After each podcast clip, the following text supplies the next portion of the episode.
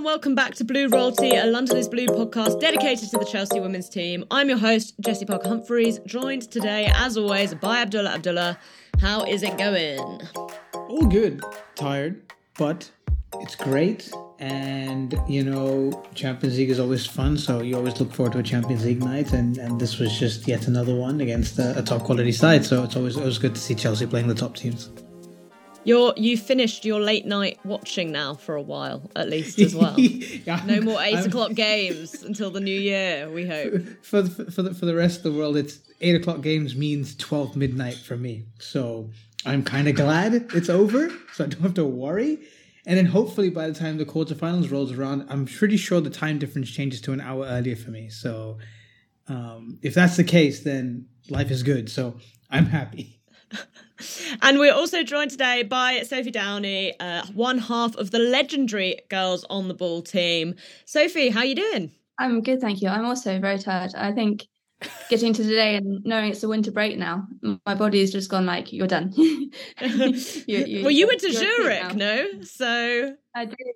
Yeah, I've been running on like four hours sleep the last two nights. So um, I was a bit scatty yesterday. So I was quite glad I wasn't actually working the game and just watching it always nice when you feel like you can just enjoy it rather than having to think about it. But we are going to think about it here, I guess. So um, we're, making you work in the end. Um, Chelsea wrapped up a much more enjoyable Champions League group stage than last year's with a 3 0 win over Paris Saint Germain. Goals from Sam Kerr and Lauren James ensure that we top the group with more points than any other team and less goals conceded than any other team. We will be going through the final game 2022, looking at how we dealt with PSG's low block a revitalised Sam Kerr, fit and firing, and uh, Lauren James as well, bringing the smoke at Stamford Bridge. She loves playing on that pitch. Um, but first, as always, we will do a three word match review. Abdullah and Sophie, get thinking. I will hit us with some ones from Twitter while you're figuring it out. Um, Ollie Glanville going with the real deal, Ishan Char, Champions League winners. Oof, I feel like we're tempting fate a bit there. Clayton going with this team's relentless. New any more James siblings? It'd be nice if we could find some. I think I believe there are more, but I don't don't know how good they are at football. Uh, Julian G going Kerr's top bins and LG absolutely clinical performance. Abdullah, I can see you have got one ready to go in the script. Let's hear it you know we come in clutch with, these things but i think Kerr's golden boot you know is uh, it was a great strike i mean after you know what what seemed like a passive 40 minutes in some ways both teams kind of you know going in and out then you know PSG going into this into this low block. Sam Kerr with with a with a magic touch and shot and and just I think it opened up the game and obviously forced PSG into making a couple of changes at, at halftime. So yeah I think Kerr's golden boot is is is, is my three word match review. I like that. Sophie um what what are you going with? I will go with LJ runs right because I think oh, she did. nice. she was ridiculous last night um, just perform that stage. And you know, even before that, there was the save um, that uh, Buhadi made when she, she turned through the the penalty box. It's like that. You know, she's she's so young and she's doing that on the biggest stage of all. Like what? I know she really looked like she was enjoying herself last night. Um, I've gone with Stamford Bridge success because this is the first Champions League game we'd played at Stamford Bridge since we played Wolfsburg there in, in 2017, and I went to that game and I remember it just being like one of the most humiliating things I've sat through because they were just so so much better than us. And to kind of be back at the bridge playing Champions League football and to see how much kind of the team had come on and, and be able to reflect on the past 5 years it just felt like a really cool moment I think especially after last season's Champions League as well. Feels like we're on the right path and it's nice to see the gals doing it at the bridge too. Um, so we are, of course, talking about the game against PSG that took place yesterday, Thursday, 22nd of December, in the Women's Champions League at a very Christmassy Stamford Bridge. Lots of pretty lights and Christmas trees. Goals from Sam Kerr in the 42nd minute, Lauren James in the 55th and 62nd minute to give Chelsea a 3 0 win. Interesting team, Sophie. Um, uh, when we're looking at the lineup. I think it was pretty much what we expected to see, with the, with the exception maybe of Musovic coming in for Ann-Katrin Berger, who I believe hadn't trained kind of earlier in the week. Do you feel like this this lineup that we saw yesterday is kind of what Emma Hayes has settled on as her strongest team, maybe with the goalkeeping exception? Yeah, I mean, she's been quite happy to shift it around a bit this season, I think, and kind of bring in those those fringe players. You know, we've seen recently Jelena Cankovic her form, you know, coming into the setup. Um, but I, I, think that when I looked at it, that other than Berger, that is her strongest lineup, in my opinion, at the moment. Um, I do think, I don't know, um, Berger has been a bit iffy this season, a little bit. Um, and maybe that was a chance for, for to finally sort of really stake her claim. Um, I know uh, Berger is number one, but I do think there has been questions about her, especially in the Champions League this season. Yeah, I feel sorry for Musovic. I feel like every time she comes in, I'm like, this will be her chance to like really show what she can do, and then the games never play out in a way that allows her to to show show what she can do. Uh, Abdullah, the the PSG lineup. I just want to touch on this one as well. I know we don't always talk in detail about the opposition lineups, but I felt like this was really interesting because after we talked in our preview episode at length about Kheira Hamraoui, of course. she didn't start because I guess because Pre- Gérard Prêcheur listens to our preview episodes and, and wanted to, to fuck with us. He also wanted to fuck with us by playing Lieke Martens, who who hasn't started many games either. For me, this was felt like a more attacking approach, maybe. On paper, yes. Okay. Also, it confirms that he listens to the podcast because he will do exactly what we said we should. another celebrity fan. yes, this is great for us. Oh god, no! Actually, on paper, it's a very attacking lineup because if you look at it, you played Geyoro, Francois, and, and you played Fazer, not um, not Hamraoui, so you don't have two deep lying sitting midfielders. And for the first 15 minutes or so, I actually thought PSG were playing decently well. I thought they were on the front foot. I thought they were creating chances. They, they were getting the ball into the front three. And then the minute they decided to kind of sit back a little bit, you could almost see the def- you could see the problem with the setup that they had because it wasn't built for a low block. It was built to go forward, but for whatever reason, they decided we're just going to start going back into a shell when we had the upper hand. So to me, that was very very confusing, and you know, missing Ashley Lawrence, who wasn't even in the squad, I'm assuming due to injury, huge miss. I mean, Lee was wasn't really much of a factor going forward. wasn't really great at the backs. Was kind of a, a, you know a nothing move, you know, especially in a game like this. So yeah, I think I think PSG sort of missed the trick after the first 15 minutes. So yeah, it's it was a weird one. And when they made the change at halftime, which we'll probably get into, I think that's when we started seeing a better PSG, and then we just scored more goals, and then they stopped playing. Yeah, as Abdullah hinted out, Backman and Kheira Hamraoui came on at half time, but it all kind of felt like it got a little bit little too late at, at, at that point. Um, Sophie, looking at some of the stats, Chelsea 12 shots to PSG's 11, four on target to their three, 53% possession to 47%. XG as well, 1.6 to 0.4. Is there an element where this game is is more a story about Chelsea being clinical as more than you know really outplaying PSG. I think so. I think they managed to break them down. I think, um, as you said before, uh, you know, PSG came out quite fast, and I, I really felt those balls into Diani at the, at the front. You know, she she she um tr- troubled the keeper a couple of times. She hit the bar, didn't she? I think. Um, but I do think I, I turned to the person I was sitting next to yesterday and I was like, they need to score in this first 10, 15 minutes. Otherwise, it will get away from them because that's Chelsea all, all, all, over, right? They, they, they have the, they're the mentality monsters. They know how to build into games. Um, and even if they're not quite their, their absolute best, um, they'll find a way. And that's exactly what they did. Um, and I just think they wore them down in the end. Um, and once that first goal came, went in from Sam Kerr, um, I think they could really build on that um, going forward. Yeah, definitely. I think it, it, was a game where it felt like whoever got the first goal was maybe gonna gonna get that edge over the over the opposition team, and for Sam to kind of conjure up that was a, was a big advantage, especially just before half time. Um, but we're gonna take a quick ad break. When we come back, we will get into the game in a bit more detail. If you're bored of the US Netflix, why not just take it for a spin in the UK? Using NordVPN and a click of a button, you can do just that. No need to travel to Japan for your favorite anime when NordVPN brings it right to you with over 5,000 plus server options. No show is out of your reach. Using my link, nordvpn.com forward slash London is blue, you can receive a huge discount on a two year plan plus one free month.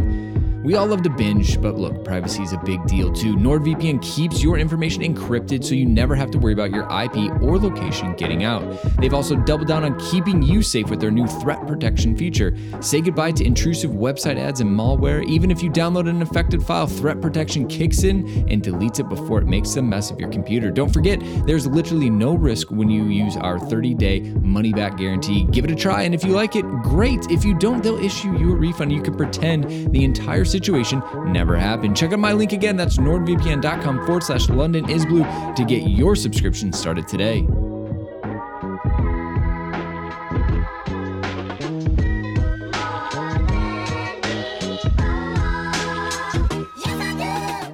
Thanks to our sponsors for supporting the show. Just a couple of things to point out. We have got lots of delicious, tasty, exciting merch, which you can go and buy so you can deck yourself out in all kinds of cool London is Blue stuff.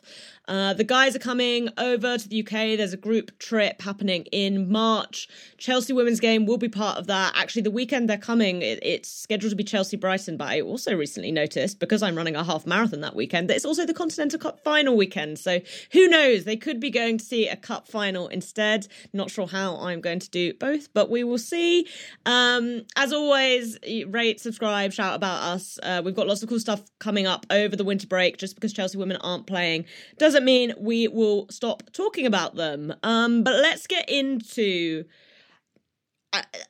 Abdul, I want to start by getting talking about PSG because I think the way PSG played really um, influenced how Chelsea kind of reacted, and they did kind of come out with this low block, which, given the lineup, given what was on the line, you know, PSG were the ones that needed to win by two goals to top the group this surprised me. What do you think this was what they were meant to be doing, or do you think this was them kind of? We know pressure is quite safety first. We talked about that in the preview. Do you think this was them just kind of going back on what they know?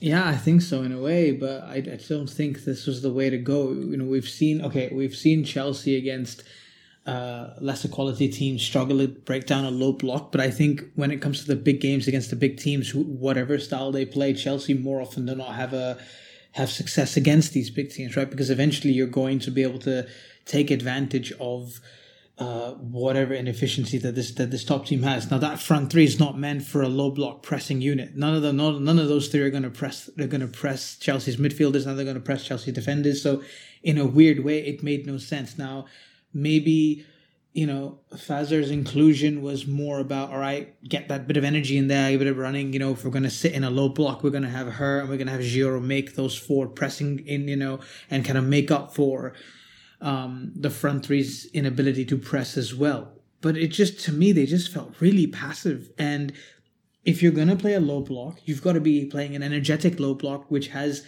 the feel of a counter attack coming. There was no threat on the counter for me. Like, Diani was probably their best player, and and and that was when she was able to pick up the ball. She was able to do something. Baltimore not as effective. I think Magda Magda was okay there, and then and then Martens kept having to cut, cut inside, play in the half space, and they were just she was just being crowded out by Millie Bright, Erin Cuthbert, and just getting closed down. And you know, I just felt like they were too slow in transition. I think that's the biggest thing. No energy, too slow.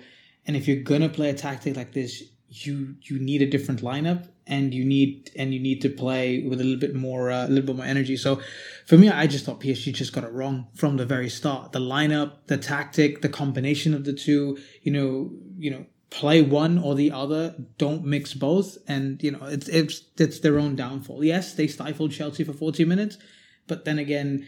They, they had that one shot that I think Diani in the 11th minute had against Musovic where she caught her off guard and then I think she tipped it off onto the bar that was probably their best chance in, terms of getting a shot off on goal. So really, I don't know where PSG, and especially with the fact that they didn't have Ashley Lawrence on the right hand side. And yes, I know, I, I I will say that I thought Karchaoui was their best player at left back, coming forward, defending. I thought she was really good, but she just got no support. Like there was just nothing there. So to me, it just felt really weird. It just wasn't it wasn't a coherent tactical setup from for sure. And, and and I just felt like he was caught in two minds of should I be safe and not give away five goals, or should I go and attack and give it you know make it a fuck a four three. And I just don't think he did either. Yeah, Sophie Fran Kirby said after the game that she thought it was kind of a, a quite a cagey first 10, 15 minutes, which I think you could definitely feel, which I couldn't really tell if it was just one of those things where both teams were a bit like, this game matters without really mattering a huge amount. But do you think because PSG didn't threaten, that kind of allowed Chelsea to relax a bit more into the game, to be able to be like, okay, like we can take our time here because you guys are going to take your time. Yeah, I mean, I mean, the pressure was on PSG, right? They had to win by two goals. Um, that's why I was super surprised by their their tactics, their lineup, um, and the way that they attacked the game. Because for me, they're qualified already. There's no onus on you know qualification. It's not like they needed a draw or needed to keep it tight. They were literally had it in in them to try and go and get the game. And for me, I don't know if I was managing. You'd obviously want to keep it a bit tight at the back, but I'd go all out. personally, I'm like that. There's you don't lose anything by not going all out. So so why don't you just throw? And I think maybe Chelsea were a little bit surprised by that in uh, in a way um, in the first uh, the opening stages they got to grips with the game. But they they basically got their number. You know, by that after 15 minutes, they they knew what they had to do. Erin Cuthbert was pretty good in the midfield. Um, she was working well. Um, I think Fran Kirby had a brilliant game. I, you know, everyone is talking about LJ quite rightly, Lauren James, but I, I think Fran Kirby was absolutely outstanding. The way that she works between the lines and in the spaces, and you know, there's just like her touch and everything and her vision. Um, for me, she was the best player on the pitch. I I totally agree. I thought Fran was immense, and I watched back a compilation of her today, and it was like every pass was on point like everything found the target and it didn't always like work out the moves didn't always go great but it was just always that neat thing making space moving whether it was coming out left or right and abdullah this is something that i thought was quite interesting especially because you you touched on Karchaoui, who who i agree i thought was was good but i think you saw as the game went on she kind of was trying to almost do so much. That's when the gaps arose. And I thought something that was really interesting was that Erin Cuthbert kept peeling out to the right to kind of create that that overload, right? And they were almost banking on like the leaker wasn't gonna track back, back and yeah, maybe yeah. maybe do the work. Um PSG obviously their mid you know their midfield is something we really associate them that strength. Do you think that trying to focus on the flanks, bringing Erin Cuthbert out was was a way of Chelsea being like we're going to try and kind of pull you about, move you. Yeah, I think so. I, th- I think especially when you when you know that if you give Geyoro and then whoever's playing on the right hand side of midfield time and give them the energy to go forward, they'll be able to do something. But I think the way Fazer and Geyoro were playing and they were trying to peel out against you know against the, the Chelsea fullbacks and the Chelsea half space Chelsea, uh, what Erin Cuthbert was doing really well by coming into that side was taking advantage of the space that was vacated by Geyoro on that left hand side. So when she moved out, suddenly Karchaoui is isolated in a one on one, and then when you have LJ coming into the into the half space and creating the overload behind behind her, um, it it becomes very easy for then Chelsea to make those movements. I think it was I don't remember what minute it was in the first half, but that that, that double nutmeg that Erin Cuthbert had on the on the right hand side, she think nutmeg Karchaoui and she nutmeg somebody else went into the byline and crossed. I think that was the perfect example of exploiting that system. And I don't blame Karchaoui. What are you supposed to do when when your midfielder goes away? And I think that is what we talked about in the preview. That's the problem not having that second defensive midfielder in a in a Hamraoui sitting there. Because if you have two sitting, then it becomes easier for one of the midfielders to come across who's playing deeper than when you have one sitting and one pivot and two going forward, and you know you have those gaps. And again, it makes no sense if they wanted to sit back. You needed to play deeper, but yeah, I thought I thought I thought Erin had a really good game. She was doing nutmegs and Cruyff turns and and you know just just running around the pitch having fun. It's like why can't we have more Erin Cuthbert like this? That was that was fun. You know, I almost felt like, and this is not to discredit Sophie Ingle's contribution in this game, but I felt like she was invisible in a good way, and that Erin was just running the midfield on her own. Everywhere you go, Erin Cuthbert's just number twenty two is running around doing things, and she's like she was a one v three and winning the battle most of the time. So. Um, I think if there's one one game that we can always look back on and how to dominate a mid a good midfield, I think this is going to be one of those games because I really thought it was a really good underrated midfield performance last night from Chelsea. Yeah, I think I think you could see maybe Erin benefiting from having had some more minutes off potentially than than some other Chelsea players. Um, Sophie, before we're going to talk about the goals in a minute, but before we get to to them, something I, I want to talk about is is Niamh Charles and Niamh Charles being used at at right back. Um, and again, I think just because Lieke Martens was playing, I was casting my mind back, obviously, to the Champions League final. But it just felt like this was a performance from her which really showed how far she's come in in the past year and a half. Is she Chelsea's best fullback right now?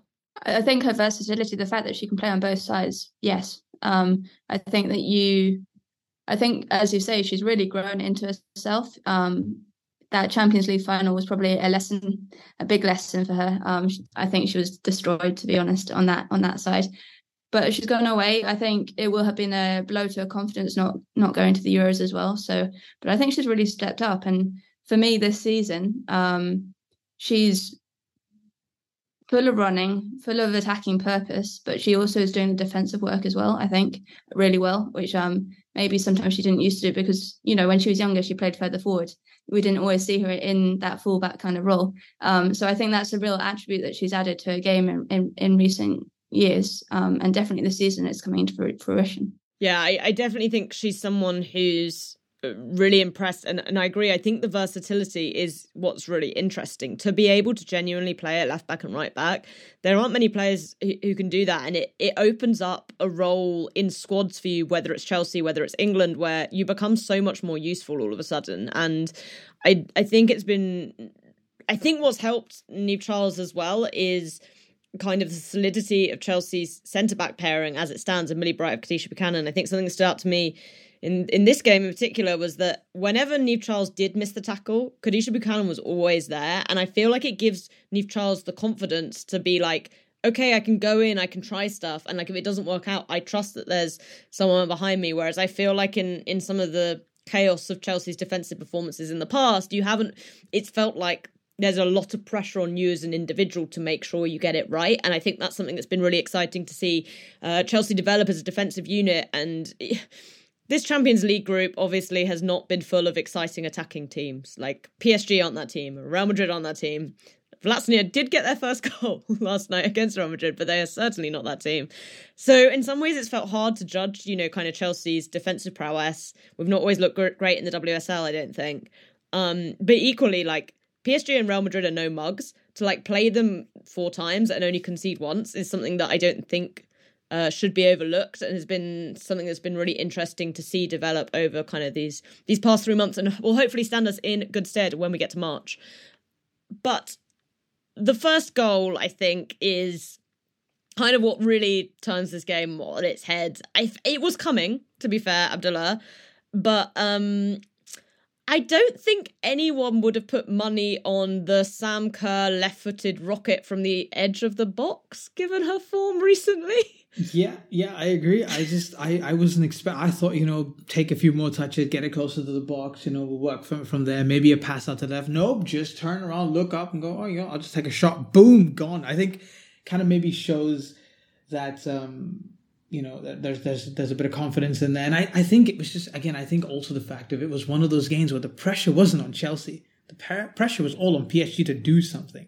So you could almost just look at each of them and go, I we don't have to score. I mean, we, we want to win, but we don't have to win, right? And so I think it just took the pressure off needing to score, and I think it just allowed some of the players, like we just talked about Erin Cuthbert, and I think with Sam, I think it was just it's just benefited. So all right, go in, have some fun. And I, th- I think I think she I think she she actually did she took the better of, of the two centre backs. I thought she did really well, uh, but I think that that that shot was exquisite, and I think that's going to give her so much confidence going into the break and then coming up again. Arsenal. I mean, listen, if you're going to score a goal to, to be ready for Arsenal, you score it like that. So uh, I'll take it. Uh, how disappointed were we, Sophie, that um, Sam let Bella down by not doing her backflip like she promised? Oh, I was screaming for the back backflip. I was like, "You're Stamford Bridge, you've got to do it, and you score a goal like that. You have to backflip." Um, yeah, uh, just the knee slide. I mean, that's her new thing, isn't it? The knee slide that goes, you know, she goes quite a long way with it. Um, yeah, I was, I was desperate for that backflip. I think you're really right though, but I also think you know those kind of shots, the pressure is off you in a way because it's kind of like just hit it. Whereas I think her finishing in the box at the moment has been well before this game has been a bit iffy, um, you know, a bit haphazard. Um, she's not always, and I guess the onus on the striker in the box is to always hit the target because you know you're eight yards out and you, really shouldn't be missing them. Um, whereas I think if you let let fly from there, the pressure is kind of off you and you score a wonderful goal and then you just get that ripple of confidence through you. Um, so I think it will do her the world of good, that's for sure. Yeah, I also wonder if uh, she smelled fear a little bit because Elise de Almeida, as much as I love her because I think she's adorable, I don't know if I love her for her centre back abilities. Um, and I wonder if Sam just felt like I've got this girl on a string, and and she she basically did.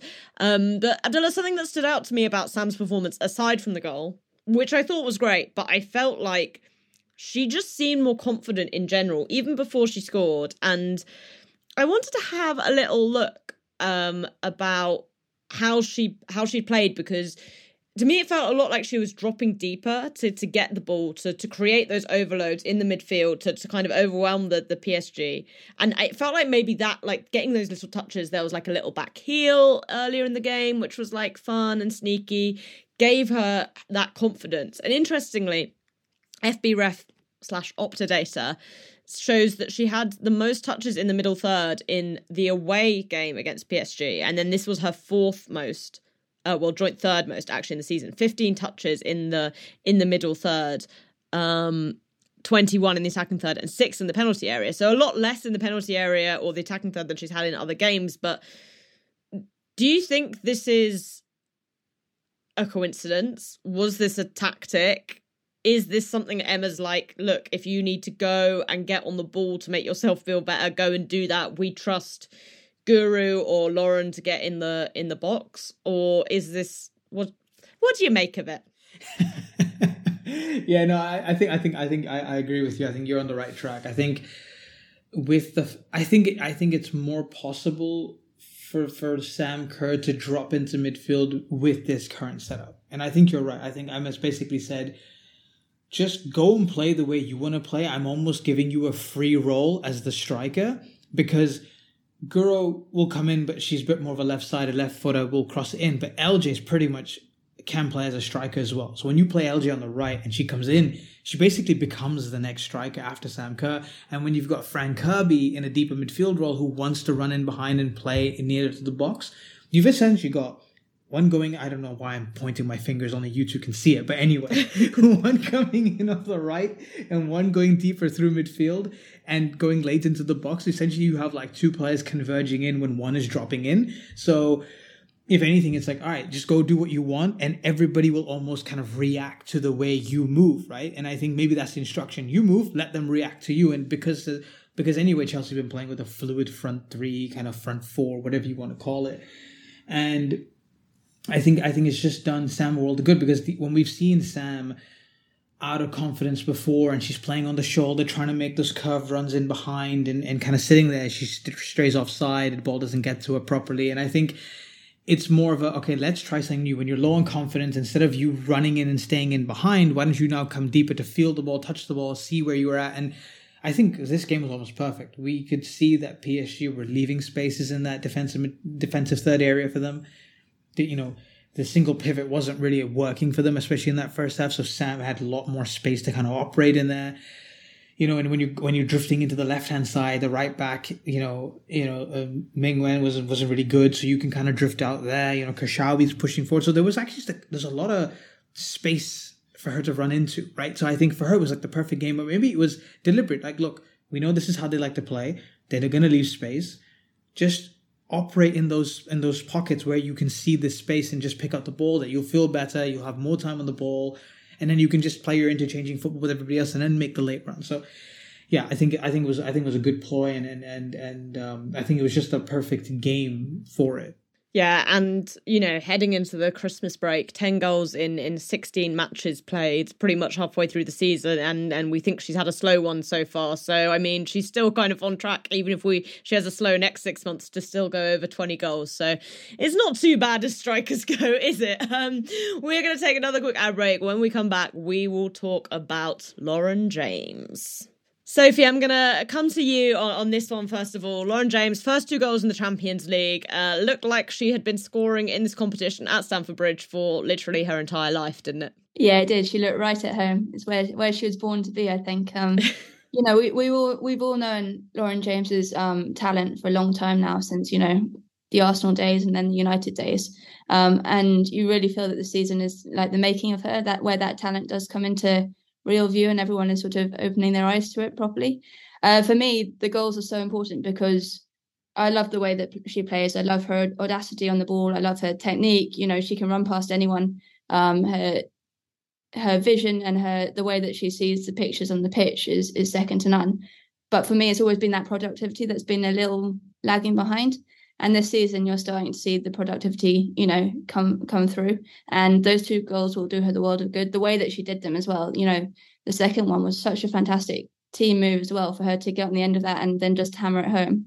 Um, and the first one was pretty special as well. So you, you know, I think um, yeah, does her the world of the good, and it really starts upping her numbers productivity wise, production wise, um, to actually put her in, you know, not just Chelsea's thinking full time, but also England as well. You know, we've got World Cup around the corner. She needs to start making proper, you know, impact, and she is.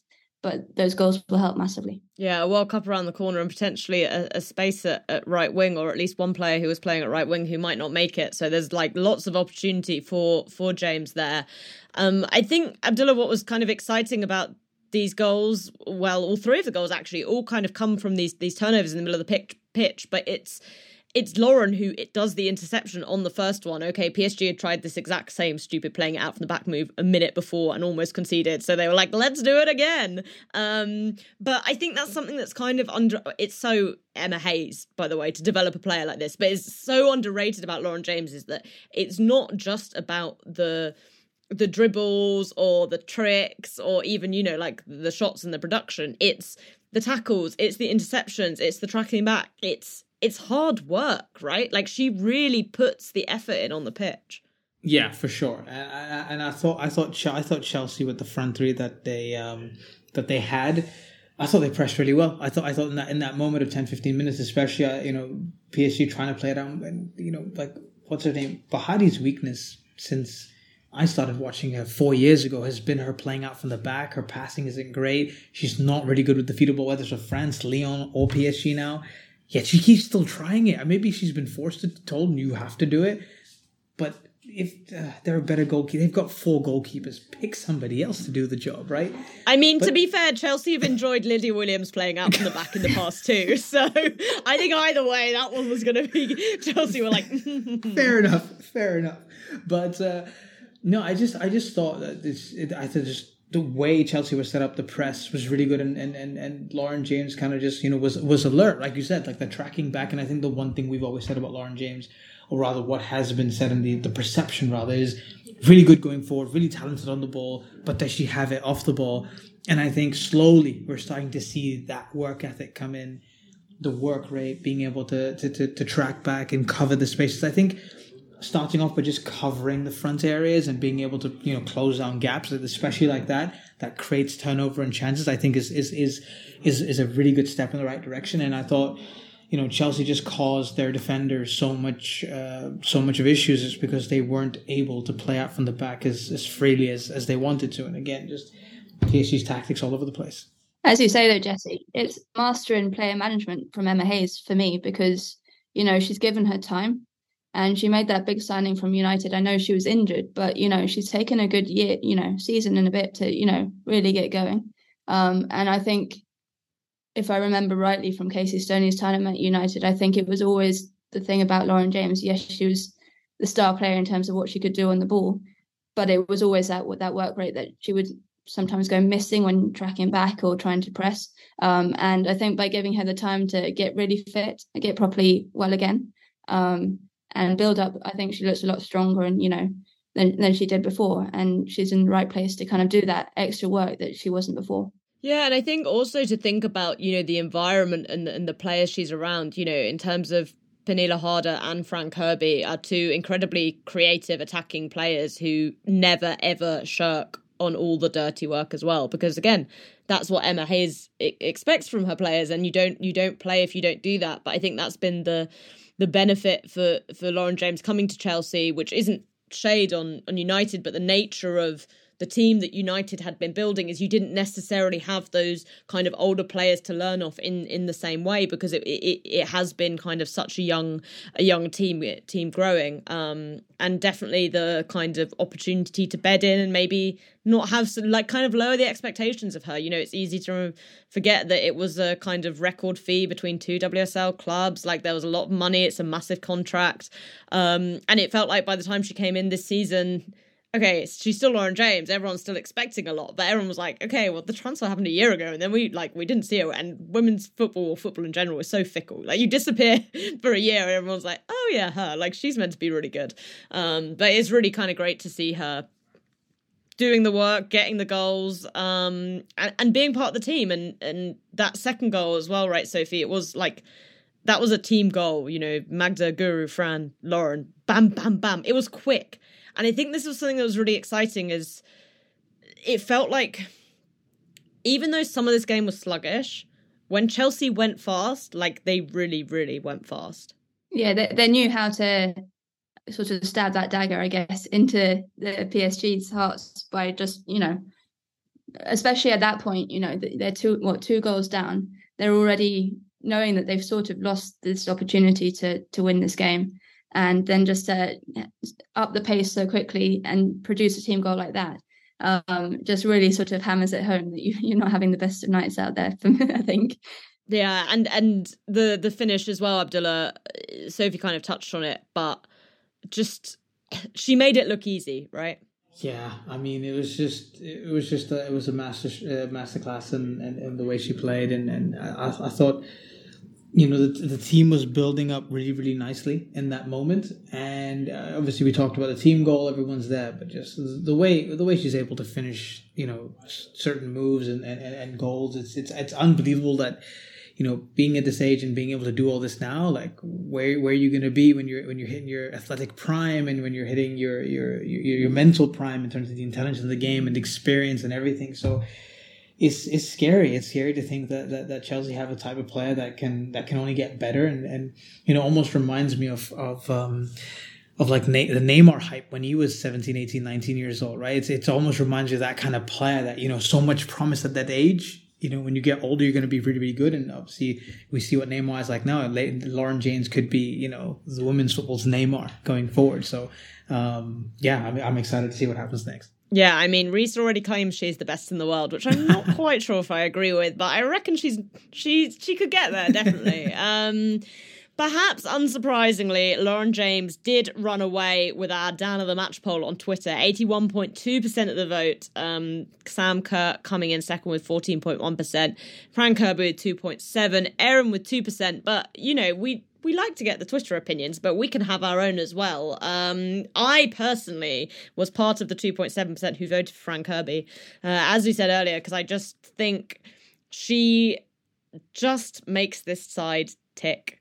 And I love watching her. As I said earlier, I think everything she did in this game was pretty much perfect.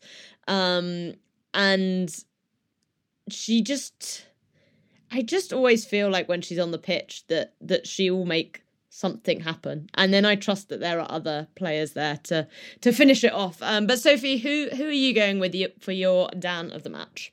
I'm going same as you, Fran Kirby. I just thought I've yes, said it before, Fran Kirby ultras. Know, the movement, the vision, the execution. It was just pinpoint all match, and she created the spaces for others to work in as well.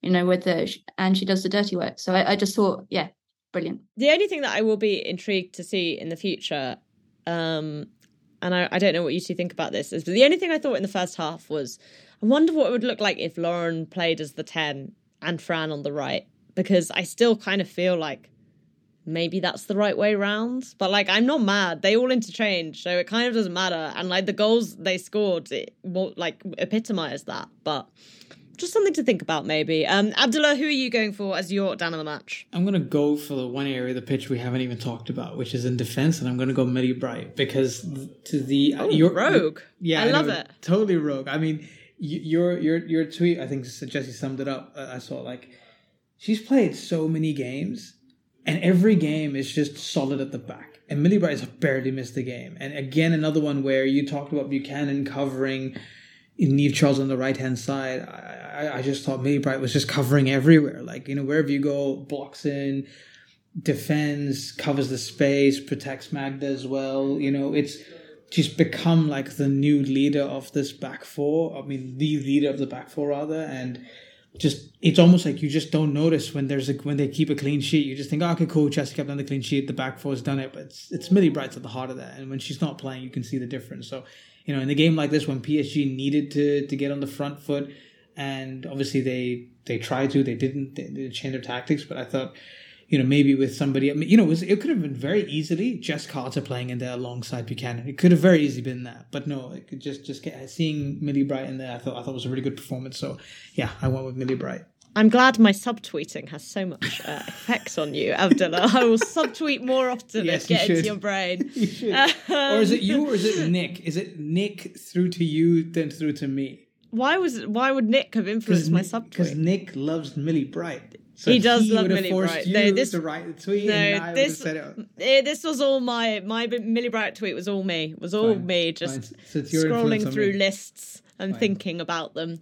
Um, so we will have a quick chat now about just about the match day in general. Some absolutely wild results. Uh, Lyon drew 0 0 with Juventus. Arsenal beat Zurich 9 1. Barcelona won 6 0 against Rosengard. Bayern 2 0 over Benfica. Roma 3 0 over Slavia Prague. Wolfsburg 8 2 over St. Pölten. And Real Madrid 5 1 over Vllaznia. A real can't be asked energy from this match day in the Champions League. Uh, so Group A finishes with Chelsea on 16 points, PSG on 10. So those two going through, Real Madrid out on eight and Vllaznia on zero. Uh, but at least they got that goal. That's always nice. So Champions League quarterfinalists Arsenal, Lyon, Barcelona, Bayern, Wolfsburg, Roma, PSG, and Chelsea. We can face Lyon, Bayern, or Roma. Who, Abdullah, would be the worst team of those three to draw? Uh, I'm not biased. I'm telling you this right now, but I think Lyon in three months is a different proposition. Lyon, are, I, I genuinely think Lyon are a striker away from being back to where they were. And if they manage to do that in January by picking somebody up, I really think Lyon will be the toughest one of the three. But if you're going on current current form, it's got to be Bayern. But I think Lyon in three months is is a, is a different beast. So I'm going to say for three months in advance, yeah, I think Lyon are going to be the toughest one to get. Sophie, do you feel the same? Is this going to be a different Lyon team when March rolls around? I think, especially when you get to knockouts and their experience, they do become a different, you know, beast as well. Um, so they might get more bodies in and stuff like that, and, and more players back, but they, they do have that mentality. But I would go Bayern just because I've seen enough from them in this group stage to be pretty scared of them. Um, I think the you know the way that they took on Barcelona in that home leg, um, and the way that they went at them, and the sort of tactical side of that game that they they saw that they got one over on, on Barcelona. I think uh, for me was um yeah quite surprising, but also one to be scared of. Um, I actually I really like I have a real soft spot for Roma. Um, I, I wouldn't mind getting them. I think um, nice away day as well. yeah, go to Rome for for a day. Um, but I, I just think like how great is it that yes, you've got all like the same kind of teams going through generally. Um, but then there's the one that's been in the uh, Champions League for the, the, first time get through too, and they've put in some pretty good performances as well. So um, yeah, I'm, I'm hoping for Rome. Yeah, I definitely think uh, I don't know the the obviously the the best team to draw, and I think you know everyone who finished top of the group would would want to draw is Roma, but they're they're a team worth taking seriously. They're no mugs, you know, to, to have got here. They they drew with Wolfsburg. Um, they they've caused big teams problems. Yeah, I mean they're here ahead of Juventus, aren't they? I mean Juventus didn't qualify out of their group, so uh, yeah, Roma are no mugs. They're, they're they're ones to the ones to keep an eye on and you know, I, think I think Italian football in general is just getting better year on year, and I think I think teams like Roma, Milan, Inter, uh, and obviously Juve themselves are just getting better, attracting more talent. So uh, you know, there's a couple of decent players in there. Um, Giugliano being one of them, I think is is really, really good at Roma. So. Uh, yeah, no, no, nothing to nothing to be to be shy about. But um, I, I it would be a fun, fun to actually be a fun game. I think just generally because they would have nothing to lose. They know that they'd be on the back foot.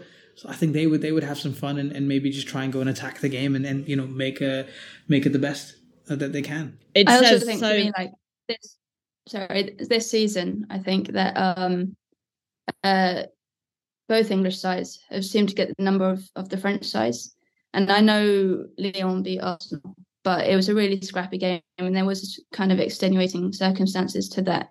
I mean, the goal shouldn't have counted. First off, they didn't really trouble Arsenal all, all that much, to be honest. Um, uh, I, I didn't think so. I, I do feel that the both English teams will look at you know uh, obviously Arsenal can't get Lyon, but a, a, draw with a French team and go, you know, actually we've proven ourselves against a French team already this season. Um, we well, say take Arsenal, they destroyed Lyon, um, and yesterday Chelsea destroyed PSG. So you, you know, I, I think there's some some there'll be a lot of confidence in both sides that if they get handed a, a, draw with a French team that they could take them, especially over two legs. Yeah, and I think even with Lyon, it's it's easy. Chelsea haven't played them in a while, but you know there have been times in the past where Chelsea have pushed a Lyon team who are much better than this current Lyon team, you know, to to the edge. Um, and I feel like all three of these. I mean, one I was going to say it just says so much about the strength of European women's football that I really feel like whether you finished first or second, like the level of team you still have to play is absolutely bonkers. Um, but equally, I don't think Chelsea should fear any team in the competition, really. Although I say that whilst feeling sick in my mouth at thought of playing Barcelona Wolfsburg, but I don't think the Chelsea players should feel like that um, because they've got the experience and quality, I think, to push, you know, the very best uh, all the way. I obviously am a big believer in the draw should be done on where Jessy wants to go on holiday. so I've already been to Lyon this season. So we will go a, a Rome away day. Very keen for that. But I wouldn't mind Munich as well. That would be nice too. I mean, Either good pizza or good beer. I mean, yep. if you want to give me an anxiety attack for for two weeks, then sure, play Lyon versus Chelsea because I don't think I could survive the tension the drama. That would also be funny. It's a win-win where, wherever we go, and I did like Lyon when I went. It is, but then I just feel every pot, every match, every match, I'm just gonna be like this, and then I'm just in every pot, I'm just gonna, yeah, I don't know, I just, I just be anxious for two weeks not good for my health. For me, I'm just so glad that they can't get Wolfsburg because I mean that's pretty much nailed on every year it seems, and I've had too too many experiences in Wolfsburg, bad experiences in Wolfsburg, to want to go back there ever again. Nobody wants to go to Wolfsburg. Nobody. Um, uh, and it's all part of my dream anyway. I'm sure I've said this before, but I want us to beat Barcelona in the semi-finals and then Wolfsburg in the final to like for all the fun. And then no one has to go to Wolfsburg because we'll do it in Eindhoven. um, so it's still on the cards, guys. I'm manifesting it. Uh, the draw is taking place in February. Games taking place in March. Uh, Chelsea kind of weirdly announced, but I think everyone knew that that, that we're going to play the quarterfinal at Stamford Bridge. Um, it was a really weird announcement, but kind of made me laugh. Like it was like a secret, but it also wasn't. Uh, but that will wrap us up for today. Sophie, where can everybody find you if they don't already know because you're quite famous? no, not really. Um, but Girls and Ball on Twitter, Instagram, and we also have TikTok. So oh, love that. Uh, really down with the kids. Very impressive. Um, we are obviously wrapping up for the year for for Chelsea. We're not playing again now to to Arsenal, Arsenal on the fifteenth of January, but that doesn't mean that me and Abdullah are going anywhere. There are some fun things to look out for over the Christmas break. Uh, bit of a year review, maybe some mid-season ratings, look at our rivals, perhaps even a WSL draft. So, um, plenty of reasons to still keep finding us in your podcast feeds. Um, but until then, Chelsea fans, you know what to do. Keep the blue flag flying high.